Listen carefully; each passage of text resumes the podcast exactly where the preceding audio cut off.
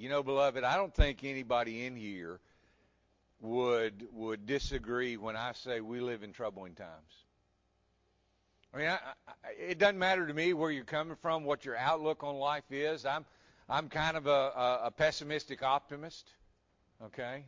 I'm not a full-blown optimist, but I'm kind of pessimistic, you know? My mom has this thing she cross-stitched in her study, and it's Ziggy. How many of y'all remember Ziggy, the cartoon Ziggy? And it's Ziggy, and it says, it's just you and me against the world. And you know, Ziggy was the penultimate pessimist. And he said, personally, I think we're going to get creamed. Okay. I'm not Ziggy, okay? I'm not a pessimist. I am a pessimistic optimist. You know, used to my team's motto when we were facing something unknown was, how bad could it be? One night, a dear brother of mine, Greg Luttrell, he worked with me for a number of years, and we'd had something major go on, and Greg and I were there until like 4 o'clock in the morning trying to figure it out and get it going. And finally, about 2:30 in the morning, we had a bad cable, and so Greg made us a new cable, and we got everything fixed. And Greg took that cable and he hung it up on a nail as you go into where all of our servers were at that time, and he said, "We have seen how bad it could be."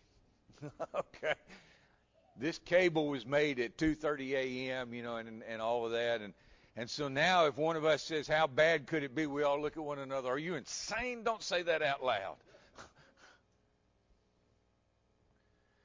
We live in troubling times. I don't care how you look at the world. You may be the most optimistic person on the face of the planet, but we live in troubling times. We're going to look at that a little bit more this evening as we look at Psalm 10. You know, in Psalm 10, David is asking, God, why are you letting this happen? I mean, look at the world we live in. Look at the headlines. Look at the things that are going on. I mean, our prayer list. You know, the only way that it seems to me that we could make it shorter is if I just started deleting names. Okay? Our prayer list grows every week. There's so much. We've got a dysfunctional government by anybody's measurement. We've got a nation that is at war with one another. Next week we will mark Sanctity of Human Life Sunday, and it's the most divisive issue in our nation right now. And there's obviously no middle ground. You can't have middle ground on the sanctity of human life.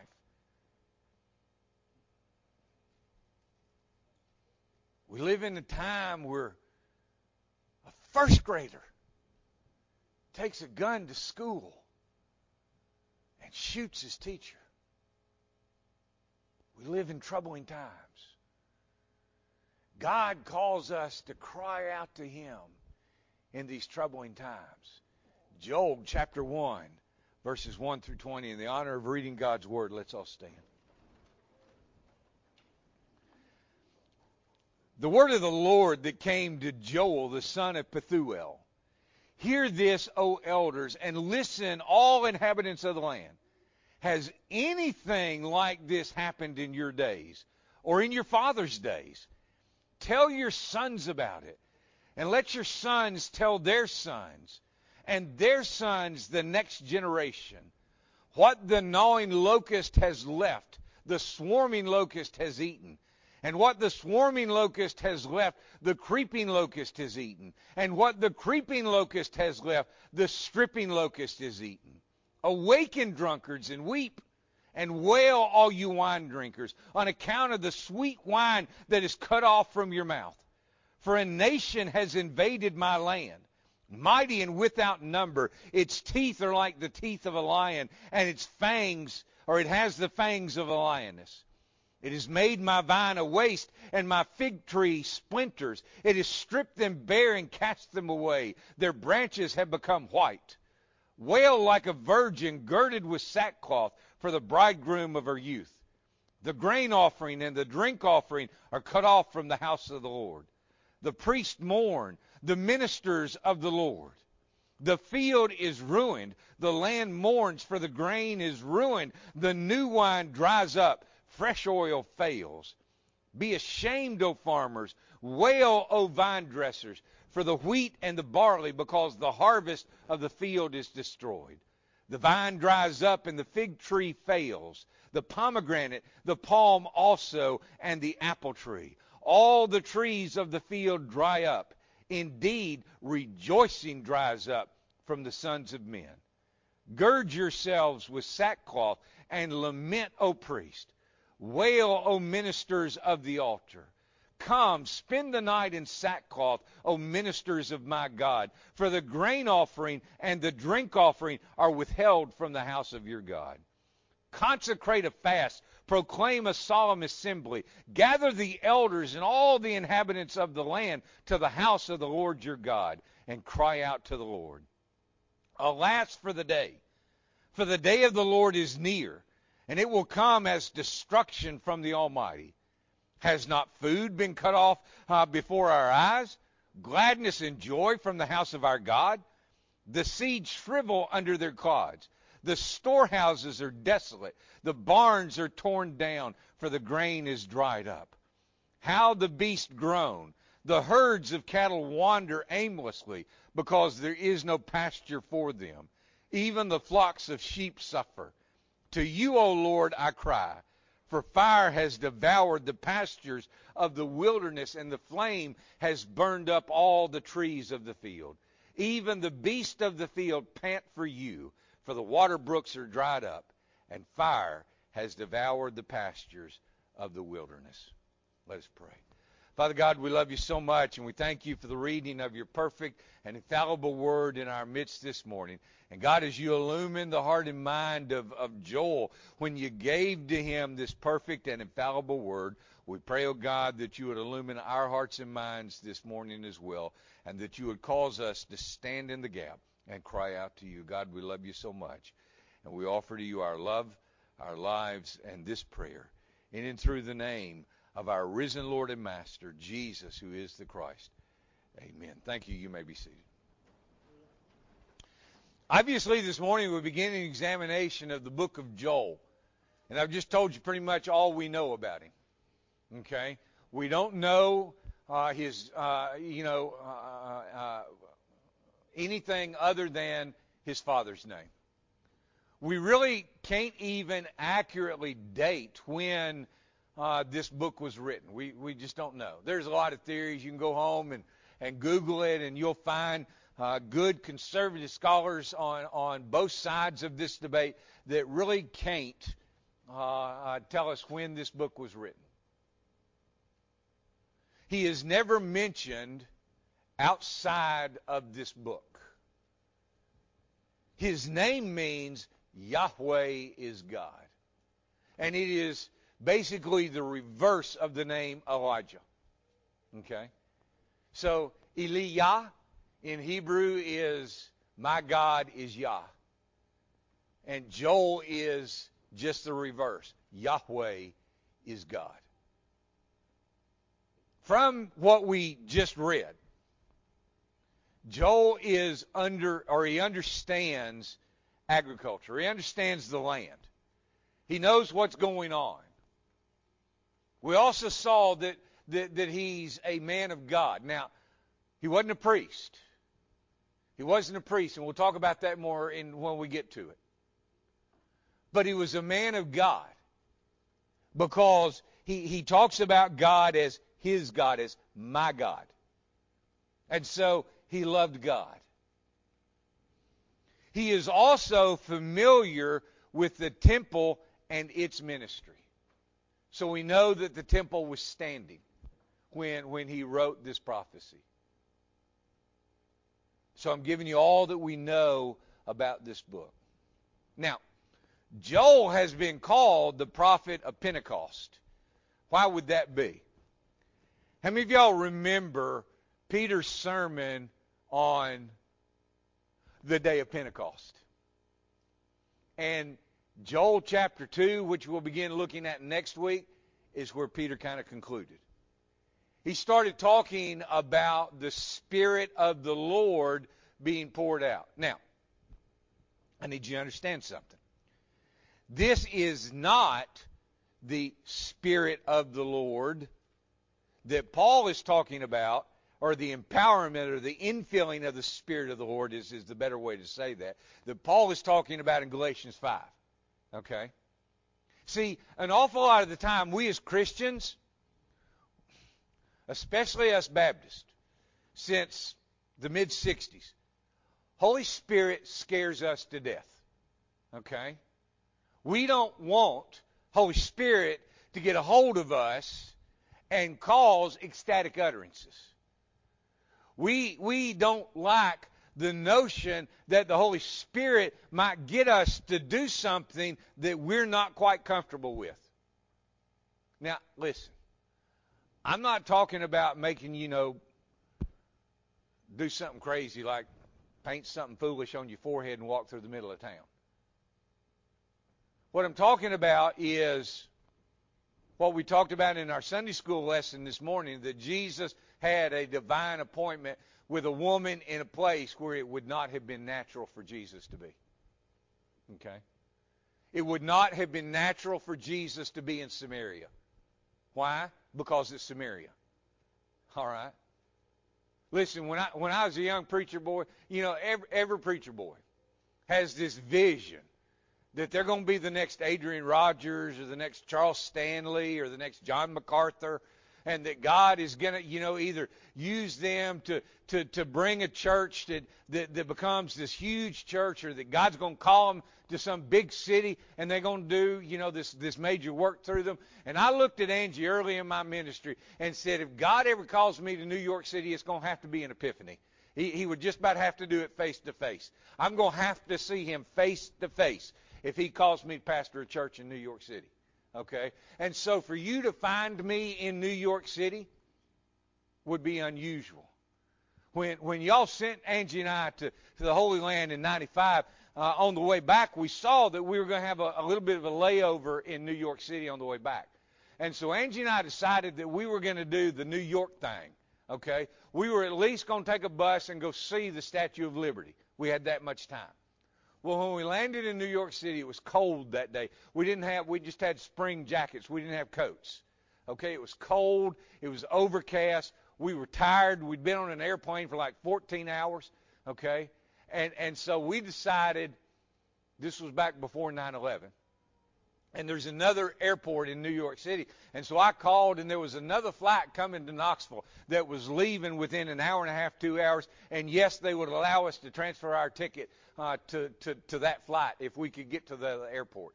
And so Angie and I got on a New York City bus. All right. Schlepping our luggage. And we got on that bus, and we went through Little Jamaica. And the kind of stuff that you see on TV shows. Not Times Square, all the glamorous, Central Park. No, we went through New York City. And I had seen all of New York City I ever wanted to see. I have no desire to go back. I've seen Times Square on the TV. That's good enough for me. All right? And from what I understand, it's better on the TV than it is in person. The point that I'm trying to make is that in Galatians 5, Paul talks about these enablements of the Holy Spirit that come not just to a select few, not just to those whom the Holy Spirit has begun to give the unction to. Okay? The Holy Spirit gives all of those gifts in Galatians 5 to every Christian, to every believer. Now, listen to me. He doesn't just dole them out. He doesn't just say, okay, first we're going to start with love, and when you get that one down, then we're going to give you joy, and when you get that one down, then we're going to give you peace, and when you get that one down, we're going to give you self-control. Because listen, beloved, if we had to get self-control down before we moved on to the next one, we ain't getting no more, right? Can I get a witness? Okay? We're not real good at self-control. Okay? I mean, all it takes... If I'm trying to watch what I eat, you bring a donut into the room and I'm done. Or a bacon, egg, and cheese biscuit. Or I have to go downtown early in the morning for a meeting. at K. Leonard, and you smell Tipton's right next door. Oh, I'm going to have me a bacon, egg, and cheese biscuit. Matter of fact, I'm so hungry, give me two.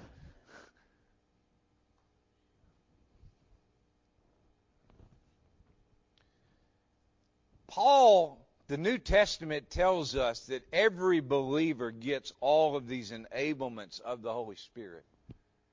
And part of the ministry in our lives of the Holy Spirit is to cause us to grow in those enablements.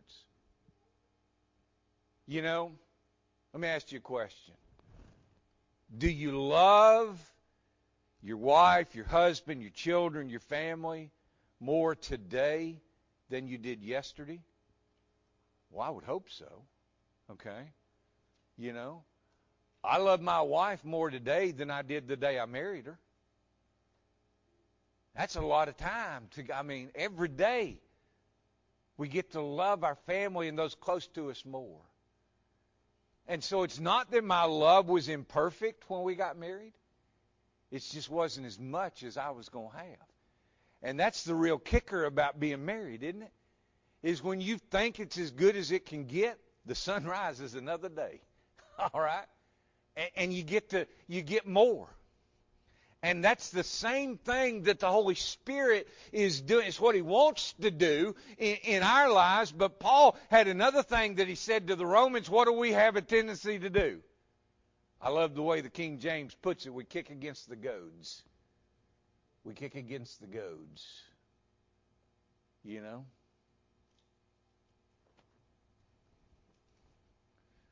We don't like it. We don't like when the Holy Spirit is causing us to grow, when the Holy Spirit is stretching us. How many of y'all that played sports enjoyed wind sprints? How many of y'all went up to Coach and said, Coach, could I do some wind sprints today? Okay. You just don't do it. Okay. But at the end of it, at the end of the season, you're going, you know what? I'm the player that I am because of the pain that those wind sprints caused in my life.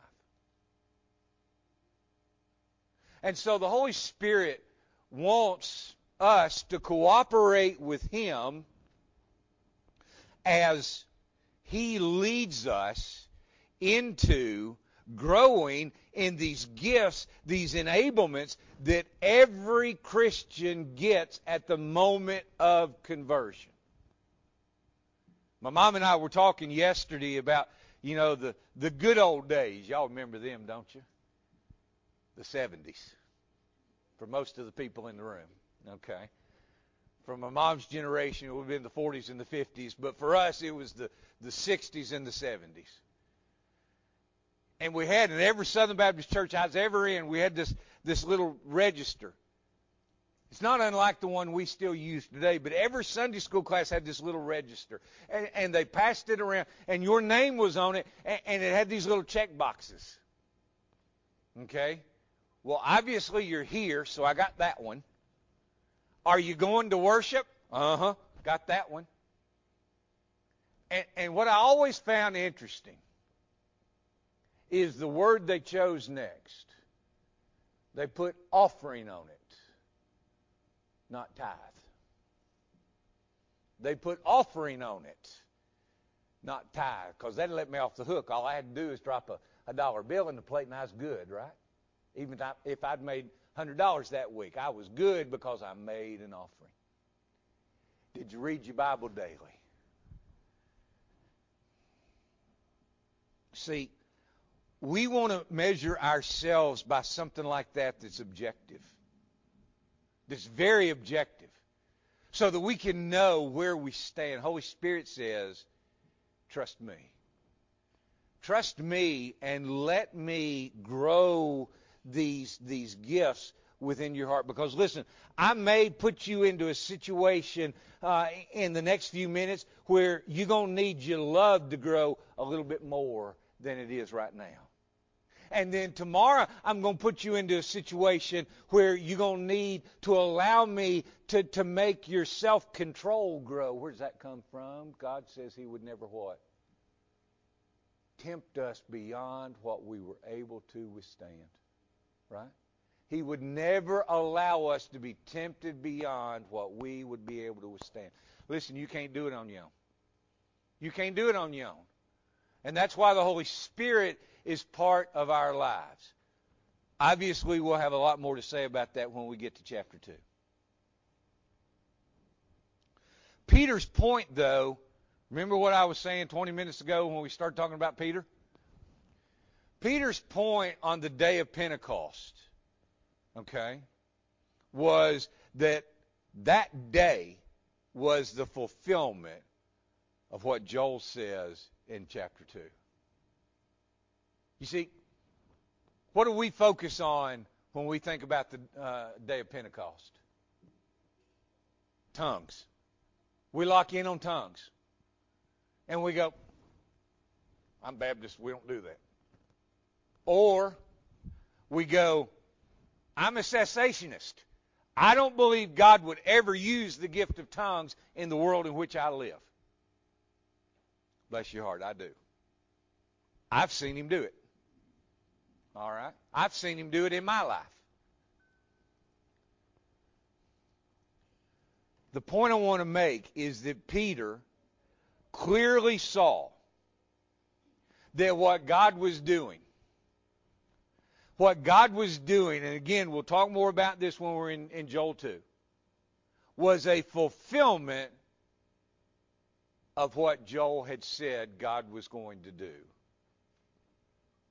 on that day. Now, Joel is prophet of Pentecost, but Joel is also the prophet of the day of the Lord. Now, remember I've told you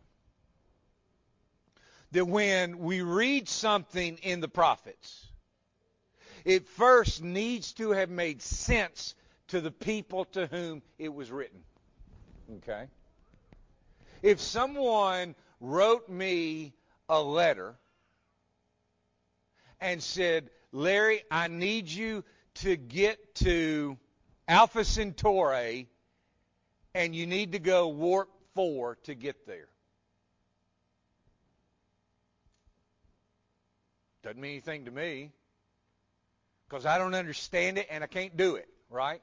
There's no way that I can do what you've said in that letter you wrote to me. And so we've come to understand that when we read something in the prophets, and not just the prophets, in the Bible as well, it had to have meaning to the people to whom it was delivered. And so Joel is doing what it tells us in Numbers that the sons of Issachar did. Y'all remember that? How many? Well, I won't ask for a show of hands. Remember the book of Numbers? Okay.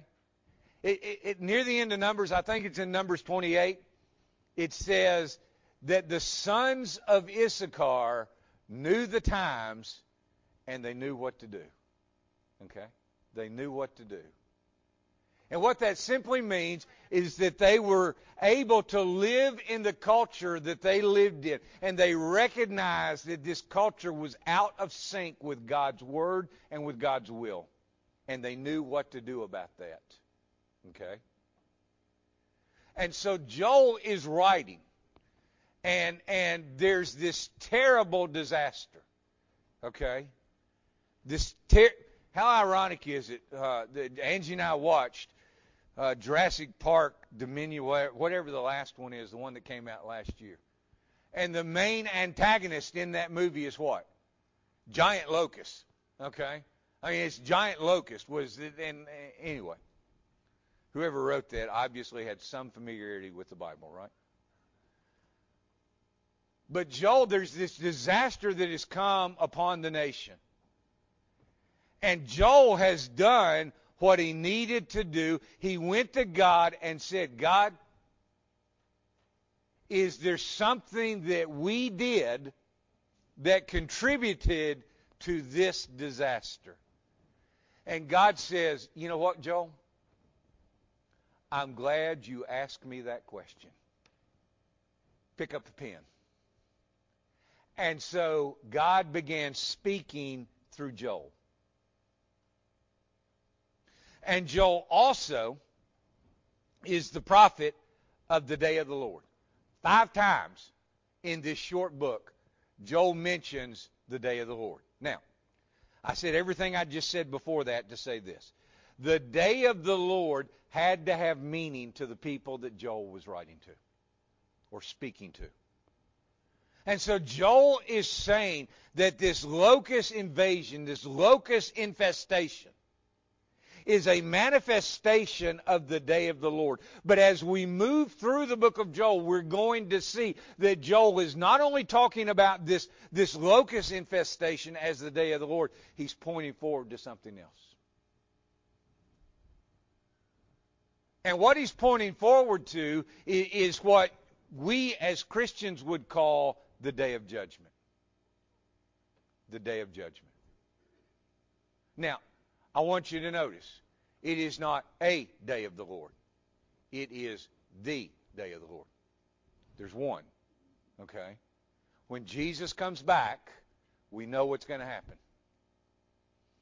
That the sheep and the goats will be separated, and Jesus will execute judgment against those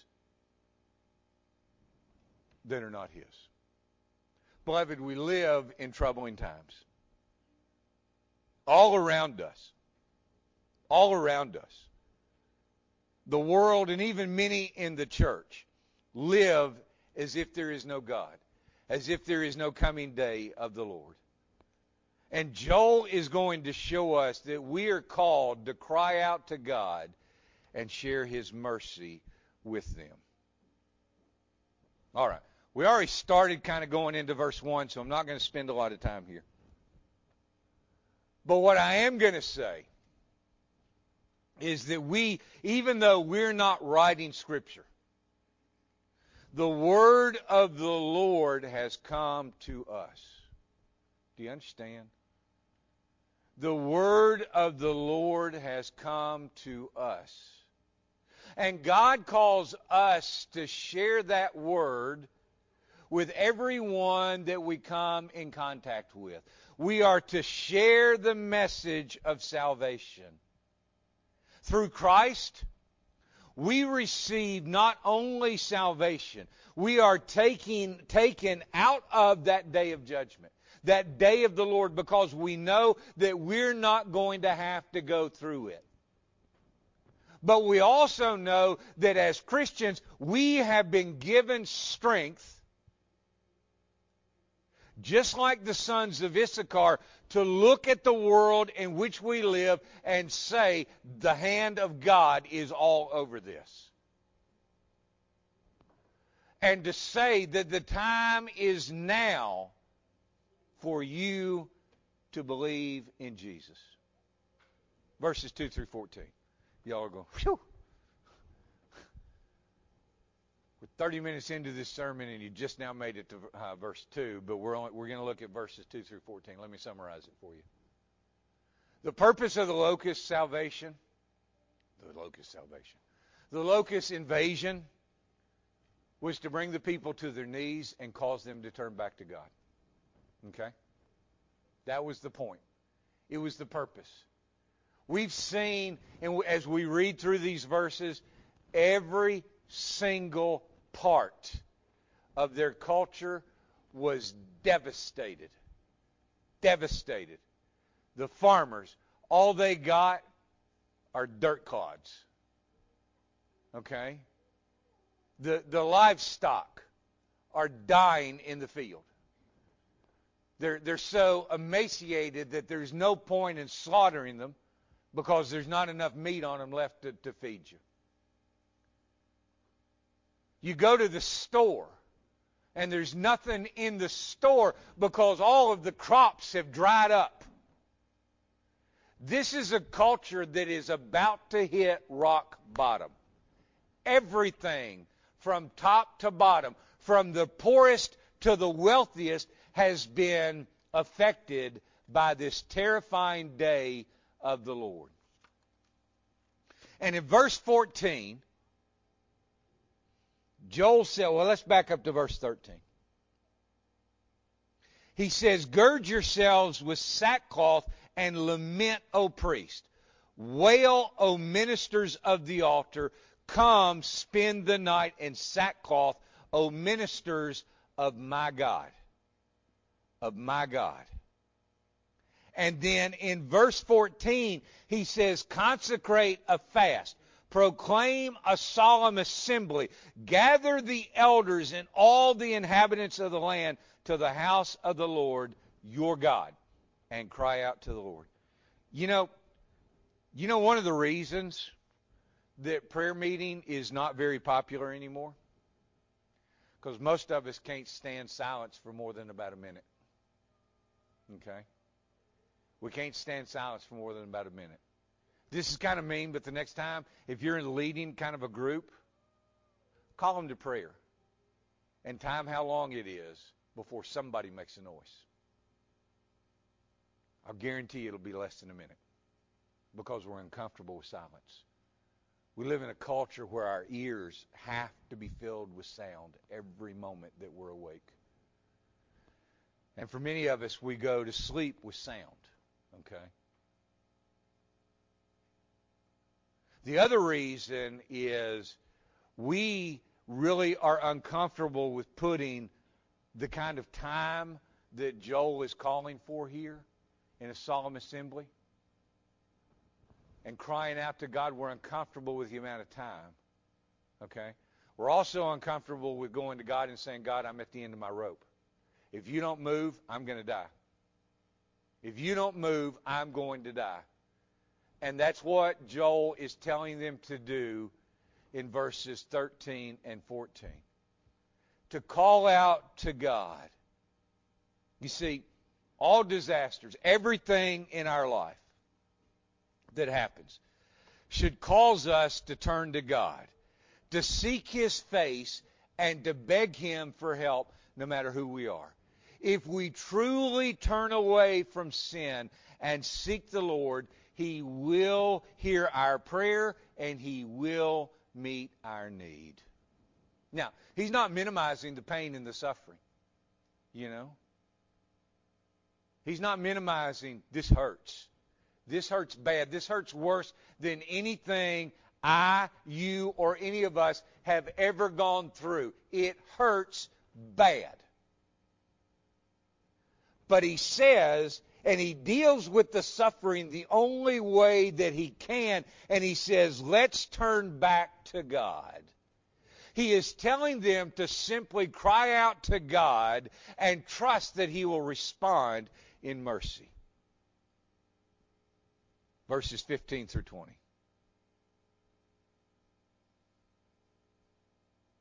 As I said, Joel is using this locust infestation as a picture, a foreshadowing of the day of the Lord. I mean, he's not minimizing the pain and the suffering that they're going through. But what he really wants you to come to understand is that if you think this is bad, wait until Jesus comes back. If you think that our world is bad right now, if you think the pain you're going through right now because you've turned away from God is bad, wait until He comes back. He says, when Jesus returned, now, y'all understand that I'm reading Jesus into this text, and it's okay for us to do that.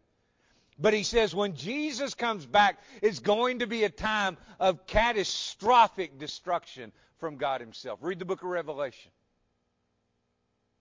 Beginning in verse 16, he used the devastation by the locust to foreshadow what would take place during that time. And he highlights four areas. Quickly, he says the people would suffer due to famine because their food supply would be cut off before their eyes. They would suffer because all joyful worship would be cut off. How many of y'all remember 9/11? How many of y'all remember that we had a service? We had a prayer service in this church. When we came into the church, how did we greet one another? Was, hey, brother, sister, I'm so glad that you're here tonight. No. We just had that look in our eyes. What happened? How could this possibly have happened? We didn't come into the house of God with a joyful heart. We came into the house of God with a sorrowful heart, seeking God and begging for His mercy. When God's terrifying judgment came, there would be no rejoicing or praise coming from the house of God. They would suffer because all of the storage and the grain facilities throughout the nation would be empty and ruined when the day of the Lord came. And the economy would collapse and businesses would shut down. The day of the Lord would be a day when true believers cried out to God for help. Verse 19. To you, O Lord, I cry, for fire has devoured the pastures of the wilderness, and the flame has burned up all the trees of the field. You want me to translate that into the New Larry Standard Bible? God, there's nowhere else to turn. There's nowhere else to turn.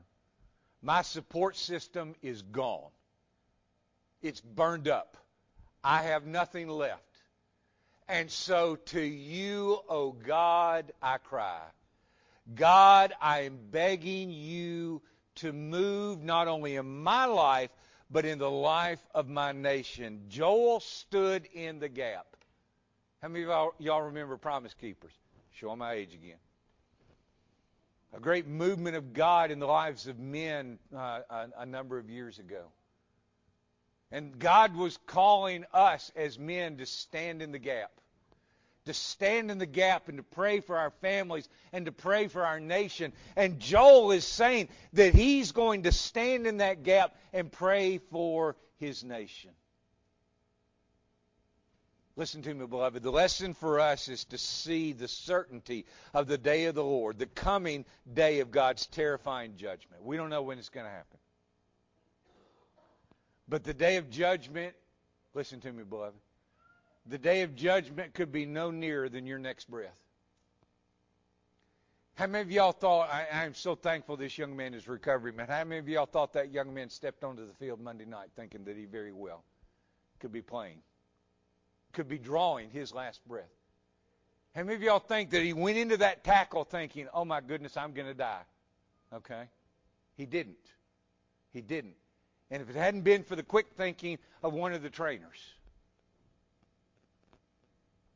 Listen, beloved, the day of judgment is near for every single one of us. All of us will one day leave this earth and stand before the Lord to hear His verdict upon our lives. If we have truly placed our faith in Christ and are obeying His word, the Lord will accept us. Solzhenitsyn, and I close with this, addressed the graduating class of Harvard some years ago. He said the West was so committed to a humanistic worldview in which man is the ultimate measure of everything and materialism is the norm by which we measure success in the world. Joel is saying a day is coming where that's not going to work anymore. Where all of that's going to be taken away, it's going to be ripped away, it's going to be burnt up. And so what Joel is saying has direct application to each one of us. Will we cry out to God? Will we stand in the gap?